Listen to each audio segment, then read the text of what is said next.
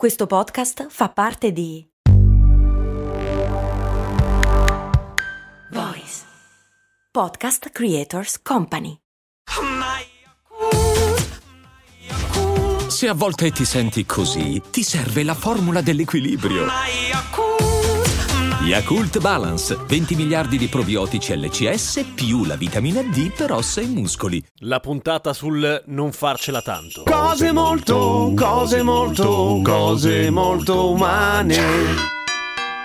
Mi chiede Andrea su patreon.com slash cose molto umane. Senti ma da dove viene fulmine di guerra? Che come tutti sanno vuol dire uno che non è velocissimo nelle decisioni? Beh probabilmente viene proprio da quello Nel senso che di solito viene attribuito È stato attribuito nella storia ai condottieri Che avevano una capacità decisionale rapidissima. Sul teatro della battaglia E riuscivano a prendere le decisioni più veloci degli altri. Qualcuno lo attribuisce addirittura alla Blitzkrieg Cioè la guerra lampo di Hitler. Però sarebbe attribuire a Hitler tutta una serie di cose belle Che noi non vogliamo vogliamo attribuire perché ha fatto anche cose buone e fa schifo rispetto a quell'altro, figurati Hitler. Comunque eh, c'è un'altra ragione probabilmente più seria a riguardo che verrebbe dalla Bibbia che come voi facilmente immaginate io conosco a memoria, anzi di più a menadito. Sapete perché si dice menadito? Perché chi sa le cose molto bene fa su e giù col ditino per ricordarsele e fa un po' la figura del cagacazzi. Ovvero nel secondo libro di Samuele 1.27 il lamento di Davide sulla morte in battaglia di Saul e Jonathan perché son caduti gli eroi?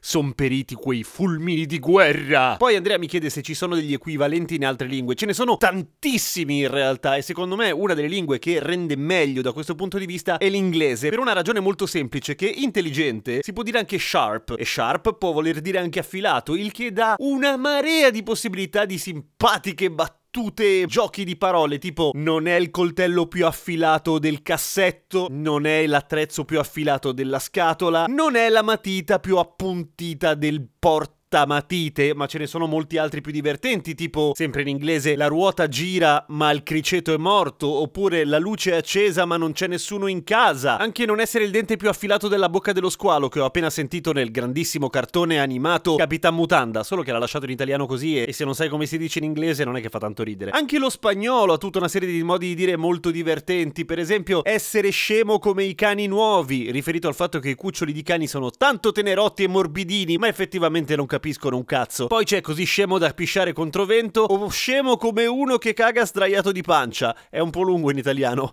però rende abbastanza l'idea. In italiano il mio modo preferito è non farcela tanto. Oh zio, ma ce la fai o no? Anche perché tra tutti i modi possibili non è neanche tanto aggressivo, è tutto sommato abbastanza morbido. Non farcela non vuol dire essere un totale coglione, vuol dire che magari quella cosa non ti viene tanto bene.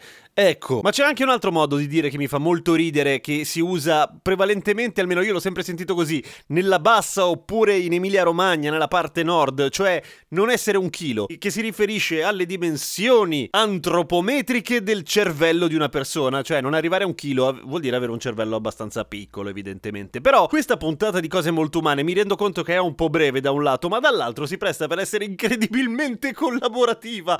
Per cui, se siete Patreon, scrivetemelo pure su Patreon. Se invece non lo siete, provate a scrivermi su Instagram i modi più belli quelli per dire che qualcuno è scemo. Io giuro che ne faccio un lungo elenco e poi lo cito. E a proposito di non essere un chilo, mi sono dimenticato che dovevo forzatamente legare le puntate natalizie al Natale. Questa non ce la faccio. Proprio non, non mi viene in mente niente. Ah, altri due grandi classici. In italiano non riuscire a fare il cerchio col bicchiere. Per qualcuno che non è molto abile. Anche se a dir la verità io non sono tanto buono a fare i cerchi col bicchiere. Perché ti scivola la matita. Poi in inglese c'è non saprebbe trovare la via di uscita in un sacchetto di carta. Un po' convoluta come immagine. Perché qualcuno dovrebbe essere in un grosso sacchetto sacchetto di carta. Invece ingiustamente non si usa scemo come un fagiano e questo lo dico con grande tristezza e affetto allo stesso tempo nei confronti dei fagiani che purtroppo però la natura non ha dotato di una capacità di calcolo particolarmente invidiabile. Il fagiano è una sorta di miracolo vivente, il fatto che non si sia estinto il fagiano è probabilmente perché fa un sacco di uova e ha una salute di ferro, perché se no non si spiega. Chiunque riuscirebbe a prendere un fagiano a mani nude, praticamente. Non lo fate, eh, non c'è gusto. Eh? Da domani con cose molto umane.